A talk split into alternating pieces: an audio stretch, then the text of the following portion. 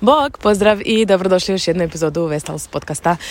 Um, Danas želim pričati o, i nemojte odmah odustati kad čujete o čemu, može zvuči dosadno, ali ne, nije, a to je dugoročno planiranje, dugoročni cilj, dugoročni plan. Uh, I pritom ne mislim samo na ono, ok, gdje želim biti za pet godina i whatever, nego i kao poslovni plan, nego recimo radi se i o biranju poslova i o projektima o kojima radimo. Ono što um, primjećujem je e, jako puno ljudi koji rade recimo svoje projekte i sve kao ajde sad da nešto radim. Pa ajde kao sad ajmo napraviti neki projekt sad da zaradimo novce.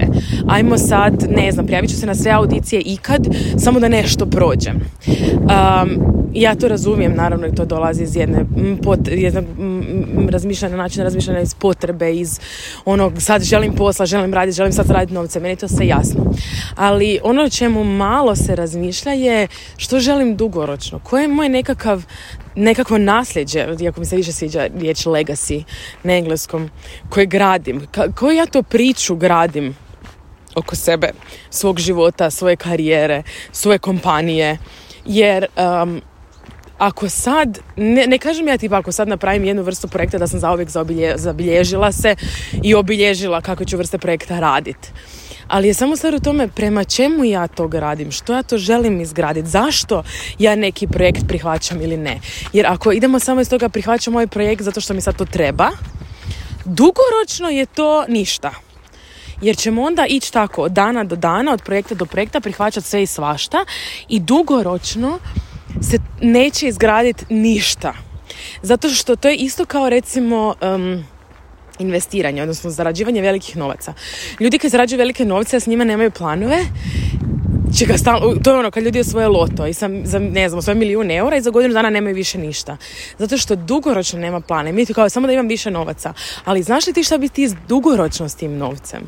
Šta bi ti, kako bi ti dugoročno baratao s tim novcem, tako i sa karijerom. Šta, šta ti dugoročno gradiš sa odlukama koje donosiš, sa predstavama koje radiš. Ako ti kažeš, ok, idem sad raditi ovu predstavu, ovakav projekt, zato i zato, jer će mi to, ne znam, isfinancirati ovaj drugi projekt koji želim raditi, a imam to uvjerenje da se ova predstava ne bude prodala, pa onda moram napraviti ovu, i što je sasvim legitimno, to je ok. Ako kažeš, gledaj, idem sad raditi ovaj projekt jer eto, sad, to mi se sad čini fora da bi mogli tu nešto sad to brzo napraviti pa nešto od toga izvući, to ne vodi ničemu i to nema nikakvog smisla.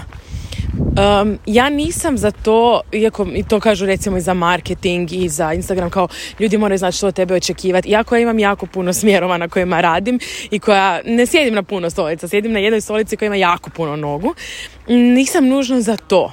Ali moraš ti znat kamo ideš. Možeš se nekom izvana činiti kod da je to sve jako zbrčkano i jako sve posvud, ali ti moraš znat zašto donosiš određene odluke. Jer pogotovo još ako idemo iz tog, idemo na svaku audiciju. To sam vidjela u opernom svijetu je bio jedno vrijeme jako popularan taj kao izazov e, e, skupiti u godinu dana 100 odbijenica. Jer kao onda ćeš se na jako puno audicija prijaviti a, i šanse su da ćeš od svih tih audicija sigurno jednu dobit. Mislim da je bila jedna osoba koja je rekla da je fakat dobila sto odbijenica i da ništa nije dobila, a većini ljudi naravno išli su statistički na, statistički na to i kao budem dobila. Ali pitanje je to dugoročnog plana. Recimo, hoću li prihvatiti manju ulogu u većem kazalištu ili ću prihvatiti veću ulogu u manjem kazalištu to isto u takvim odlukama ili hoću prihvatiti ulogu u ovom, ovom kazalištu ili ću raditi ovu vrstu predstave za svoj projekt ili ću raditi onu vrstu predstave za svoj projekt. Um, ili ću raditi paralelno ovakvu predstavu, a dugo i onda ovo jer dugoročno planiram. Znači, to su sve odluke koje se moraju donositi tako. Naravno, tu igra djelo intuicija, ja vjerujem u intuiciju i vjerujem u odabir iz intuicije, ali treba prvo naučiti slušati svoju intuiciju, ali se takve odluke ne donose iz jo, ja bi to radila, nego znam zašto sad to sam odlučila. ja stojim iza svoje odluke, znam zašto sad radimo u predstavu jer dugoročno za pet godina će mi to donijeti, to je to. Znam što gradim, znam kakav život, kakvu karijeru za sebe gradim. Nemam osjećaj da jako puno um, umjetnika ima uopće ideju da može tako razmišljati. Nego, gle, moramo preživljavati, mora se raditi da bi se zaradilo i preživljavati, jer umjetnici moraju preživljavati. To je tako jednostavno stanje, ono, to je, tako, to je normalno, drugačije se ne može, što je laž, ali ali i onda uopće nema tog dugoročnog mišljenja. Šta bi ja htjela? raditi? Kako bi ja htjela da moj život izgleda? Kako bi ja nasljeđe ostavila iza sebe? Što ja želim svijetu prenijeti, pokazat, dat? takvog načina razmišljanja uglavnom nema, što je tužno. Jer onda zaista preživljavamo umjesto da gradimo i da svaku odluku koju donesemo, makar možda se nekom činila kriva, znam zašto sam to napravila i stojim iza te odluke jer će mi to omogućiti to, to, to i to. Dugoročno razmišljanje, ne stihijsko.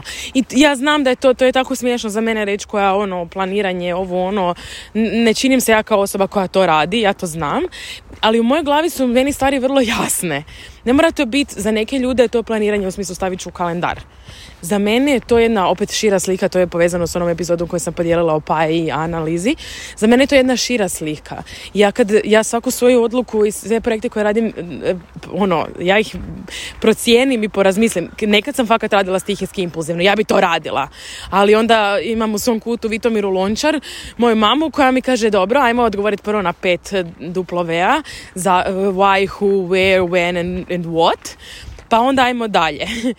I kad kreneš zaista u takve analize i razmišljati i kao zašto to uopće želim raditi, šta će mi to dugoročno donijeti, koje su pros and cons, da li to vodi moj život, moju karijeru u onom smjeru gdje ja želim biti, da li to podržava ono što ja želim biti i tko ja želim biti i kakav život želim voditi, onda da, ok, da li ću prihvatiti ovaj posao zato što ću s novcima koje to zaradim uložiti u ovo, napraviti ovo, što će s tim biti dugoročno, ne daj samo da radim, samo da radim, prihvatit ću sve.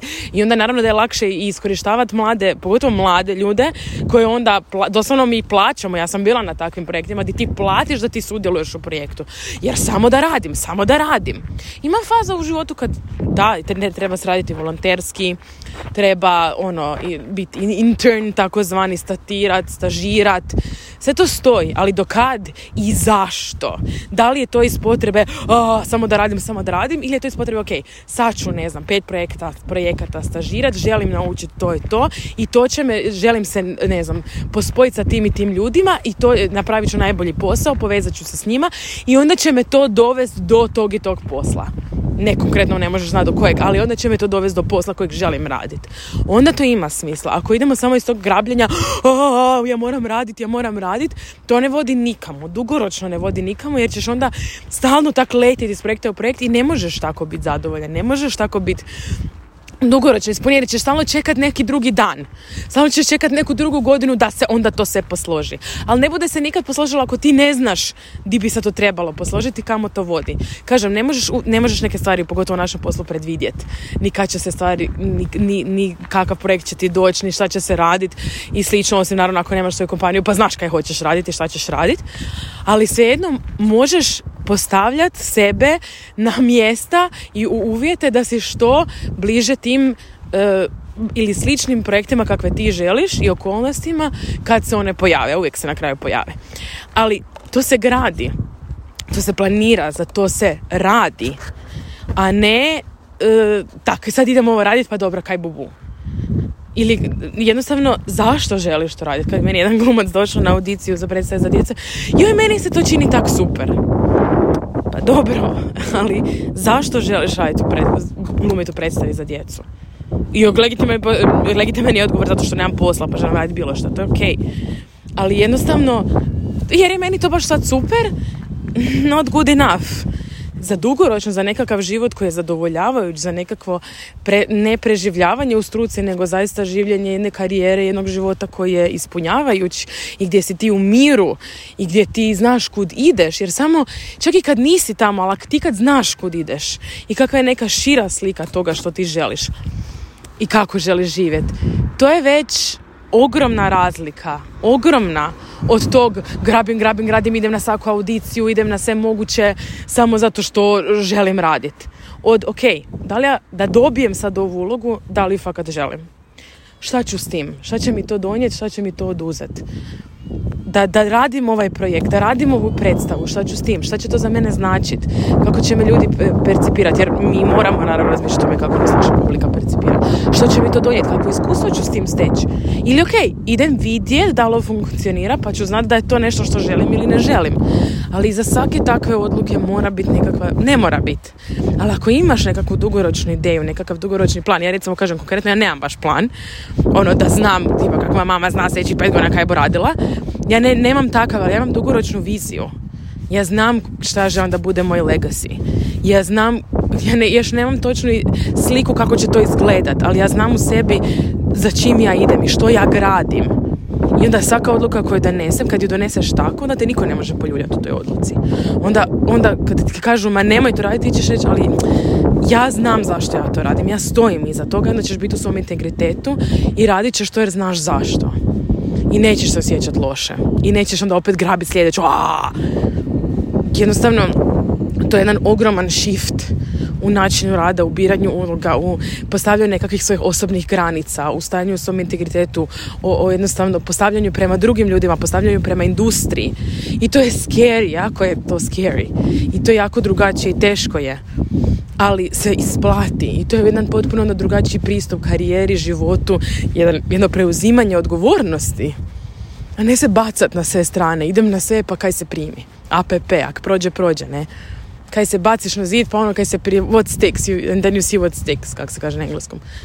To jednostavno, može se i tak, ima ljudi koji tak cijeli život žive. Ali ja to ne bih htjela nikome, jer je to jedno, jedno stanje konstantnog stresa. To je jedno stanje, stanje konstantne poljuljanosti, to je jedno stanje koje, kojem sam apsolutno, ja još uvijek vrlo često, to je onda tražiš stalno potvrdu drugih da si donio dobru odluku, onda pitaš svakog oko sebe, je li to dobra odluka, je, kaj ti misliš, je bi ja to trebala napraviti ili ne bi trebala napraviti. A zapravo si ti jedina osoba koja to može reći jedina, možeš ti posavjetovati s drugima, ali niko ne može donijeti odluku osim tebe i niko ne bi trebao, jer onda ćeš kriviti drugo. Ti si mi rekao da to prihvatim, ti si rekla da će to biti dobro. I onda naravno i svaku odluku koju doneseš, svaku priliku koju dobiješ i uzmeš, ako znaš kamo ideš, ćeš ju iskoristiti kvalitetno. I ćeš ju iskoristiti na način da napraviš dalje korak prema onom što gradiš i što želiš dugoročno. Ako ne, onda će ti prilikati, možda, možda bi ta prilika, ista prilika jednoj osobi može biti najbolja stvar na svijetu koja se dogodila, a nekom drugom može biti najgora odnosno potpuno propuštena prilika koja ne vodi nikamo. A za nekog to može biti otkočna daska. Ali nije do prilike, ne do čovjeka koji zna šta će s tom prilikom napraviti, kamo ona vodi što on želi i kako ju on želi iskoristiti. I to je to je ta misija i vizija na kraju dana. Se vodimo na tu misiju i viziju o kojoj pričamo, za koju sam dobro, pa ne moramo to pisati, moraš to pisati, moraš to pisati, moraš to znati. Jer na temelju toga donosiš odluke i onda je sve drugačije, sve je lakše, sve je drugačije eto, rent over. A naravno kao i uvijek, ako želite znati kako se napiše kvalitetna misija, vizija, što je to uopće misija i vizija, jer vrlo često mislimo da znamo definirati neki pojam, onda kad ga treba jednostavno definirati, onda zapravo ne znamo o čemu uopće pričamo. Onda svakako provjerite link u opisu e, na ove epizode i naći ćete sve o našem tečaju, o radu svijetom koja ak netko zna definirati stvari kako treba, to je ona, e, o njenoj knjizi e, i našoj platformi Vestals. Ako imate bilo kakve komentare, naravno bit će mi drago pročitati ih ili vaš, kako se to kaže ljudi, review epizode, isto bila mi jako zahvalna, podijelite ovu epizodu s nekim ko to treba čut, um, tagite nas na Instagramu i čujemo se brzo. Hvala puno na slušanju. Bog!